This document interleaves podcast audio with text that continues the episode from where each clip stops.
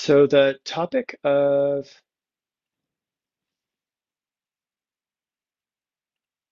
tonight is uh, Hakujo's fox and how all this chatter about staying in the moment might be uh, the remedy for our suffering. And um, has anybody ever heard about the koan, the fox koan? Um, no.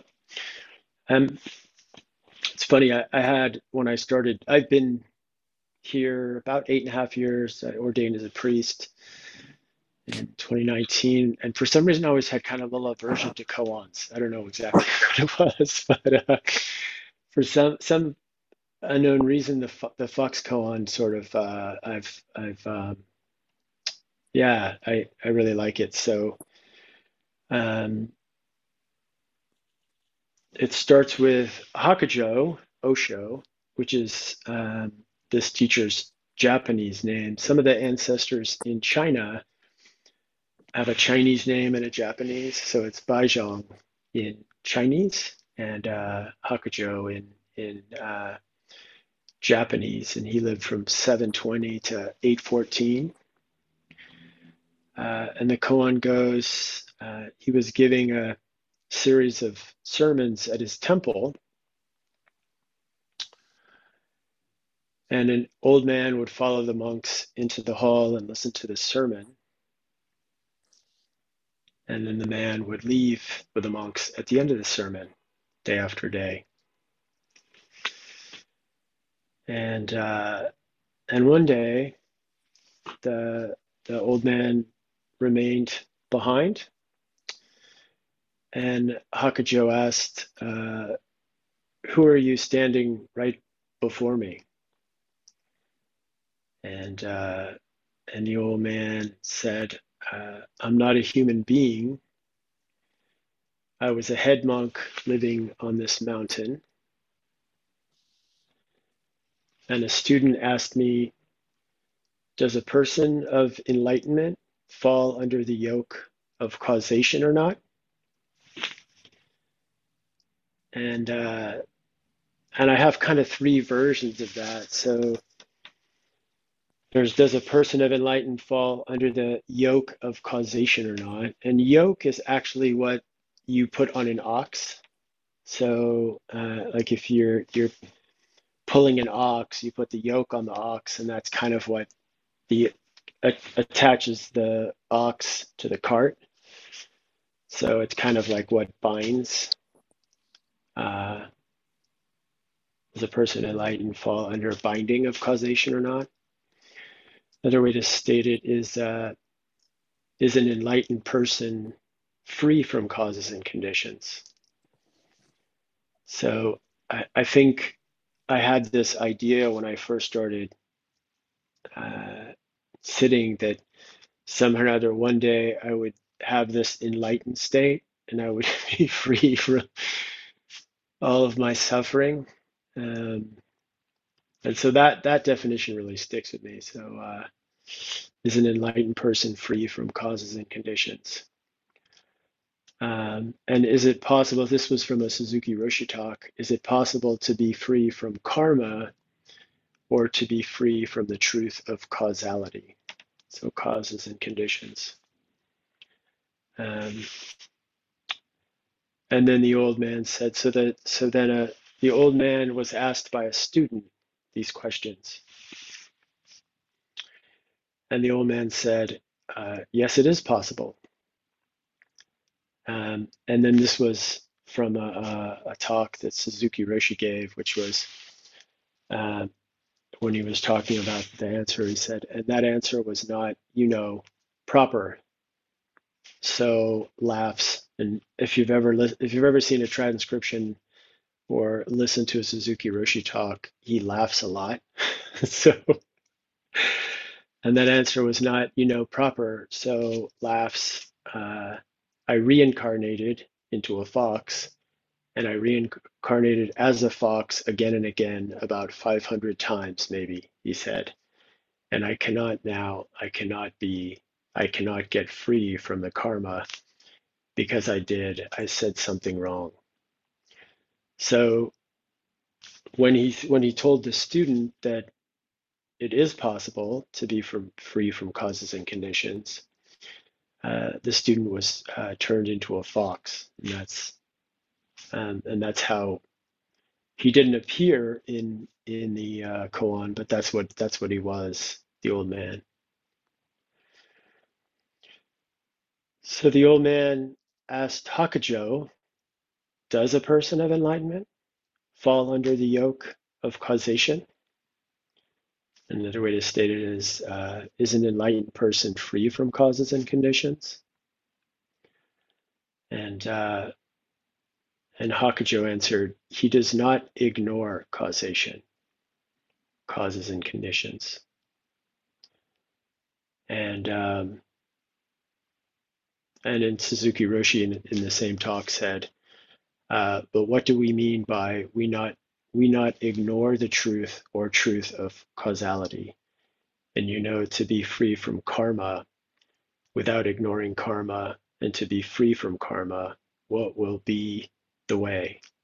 After you attain enlightenment, your way is still, you know, you should follow the truth of karma or truth of causality.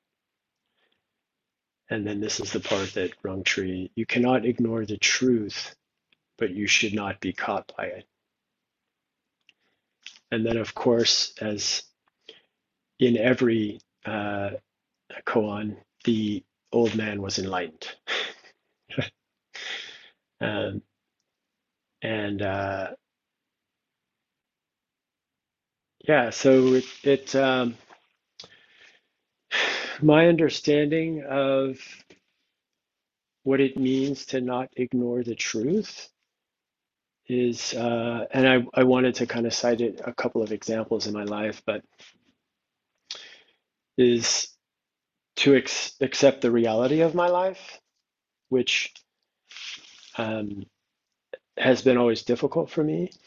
I have this ideal that I want to be, um, and so I make up stories, or I, um, yeah, I'm I'm not living in the true reality.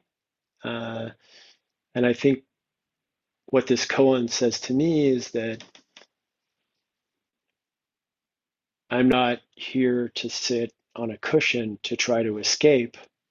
Uh, I'm I'm here sitting on a cushion actually to try to try to digest the reality of my life as it is. Uh, and in some cases, uh, that's harder than others. So how do we acknowledge causes and conditions? Um, and as I said, just acceptance. Um, can we can we digest that part of our life too? Can I continue to to um, accept and digest the reality of of the life that I'm living? Um, and for me, the some of the points are to not to start with big items. Um, I've been divorced, I've been laid off, and I would suggest that that those probably aren't the the causes and conditions that I might start trying to accept. Um, there's a certain activation that happens in in certain causes and conditions for me. So um, so for me, it's to start small and try to um, yeah, connect to a feeling that's happening, a feeling of of accepting uh, the reality of my life. Um, I have a, a, kind of a fun uh, example. I was I never I never really I always thought I was going to have hair, and I was kind of, bummed that I was when I was starting to lose it. And and um, I don't know if any of you have been to Green's restaurant, uh, but like as a as a male, there's mirrors around, you know. So when you're when you're uh, going to the bathroom, you can see 360, and I would see the back of my head, which was going bald, and it was it was difficult. Um, that was really difficult. I remember the first time that I sort of realized that it was raining and a drop of water hit my head. And I was like, wait a minute, like it normally hit hair, you know? So there's just this, there's this, there's this unconsciousness of not really being able to accept that reality, um, especially because my dad has tons of hair and my mom's side doesn't. So it was like a 50-50 chance. So I kind of had this idea that that I'd, you know, have hair rest of my life. And then funny enough, I became a priest and I shaved my head. And now when I go to greens, I don't see the bald spot because it's all bald. Um, and so in some ways that's uh,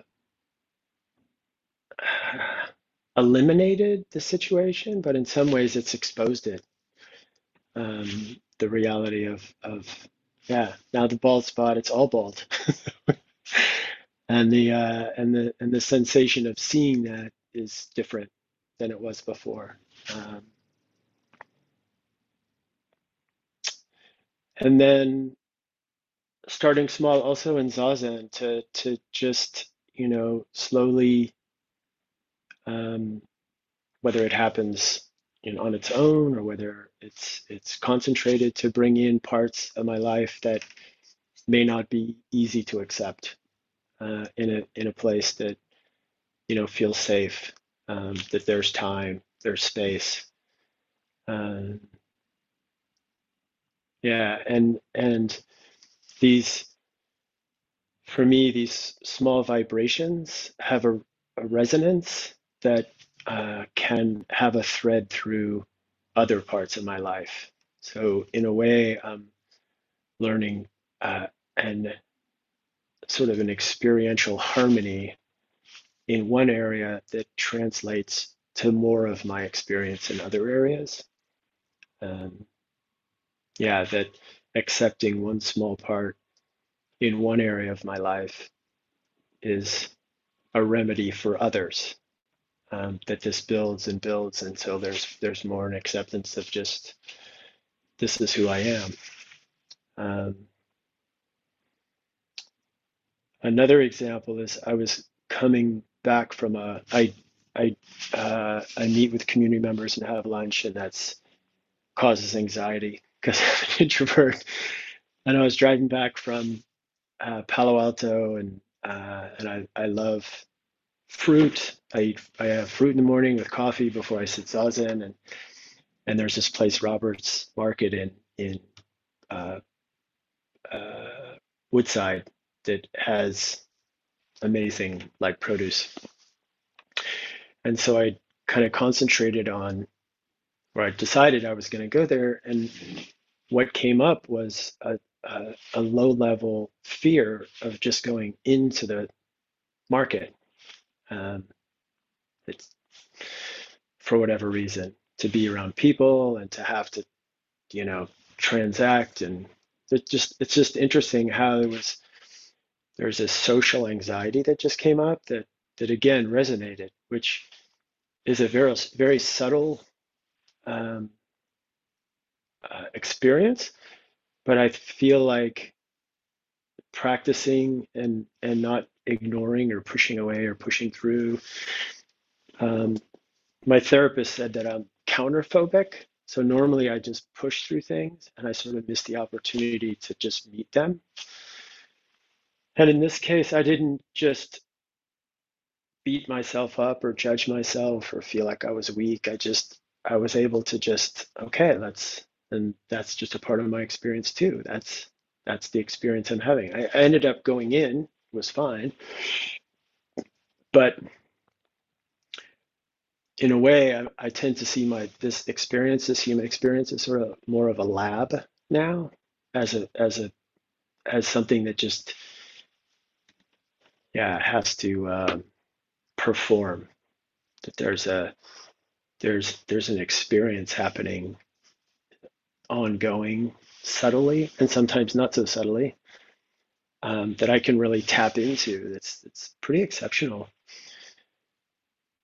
And and then the last one was this happened when I was here at Zen Center early on. I was my daughters came up. We had a great time. They stayed here, and um, and they were driving away from Page Street, and and my daughter just gone to college, and I thought I just I, I did this thing where I make a list. She shouldn't have gone to college. I shouldn't have moved into a temple. We're too far away. And then I realized I just stopped for whatever reason um, and tried to tap in what was happening. And what was happening is just a sadness um, that they were leaving. And I realized that the sadness was because of all the good times we had picking them up after dances and debriefing at Jack in the Box or Welcome to School or that that whole experience, all those experiences that were coming up were directly connected to just the sadness that I was experiencing in the moment. Um, and again, that's that, you know, normally I would just ignore it and figure out ways to, uh, you know, make it go away. Um, but I think this this koan's pointing to the opportunity for us to become experts in our own experience. Um, and in that case, the referral from an experience to another experience pointing back, or the experience of uh, abandonment we might choose with ourselves because we're going balding, uh, and, and to re um, connect with those parts. Um, again, again, yeah, and again, and um, and then I just adding to it happens physically for me too. I uh, I wanted to sit full lotus, and so for seven and a half years I've been stretching before zazen for about an hour, and even physically I'll notice a tightness in my body like a tightness in in my experience that's actually not in that spot but is connected in many different parts of my body uh, and when i'm willing to open up to it um, naturally uh, either physically or mentally mentally um, those connect in a way where i become much more aware of how things are connected. Uh, and yeah, working with my body and stretching has has had a uh, an incredibly positive experience on my sitting and and just my daily experience. So so where did the fox go?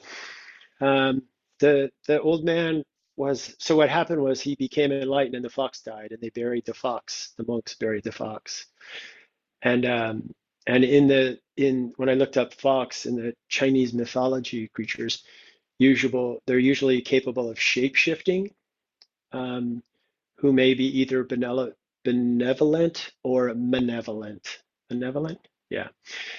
And so it's interesting that that you know that fox that wanted to have hair, right, was shape shifting until the reality of of the true experience was happening, or the reality of you know, low level uh, anxiety or all these other.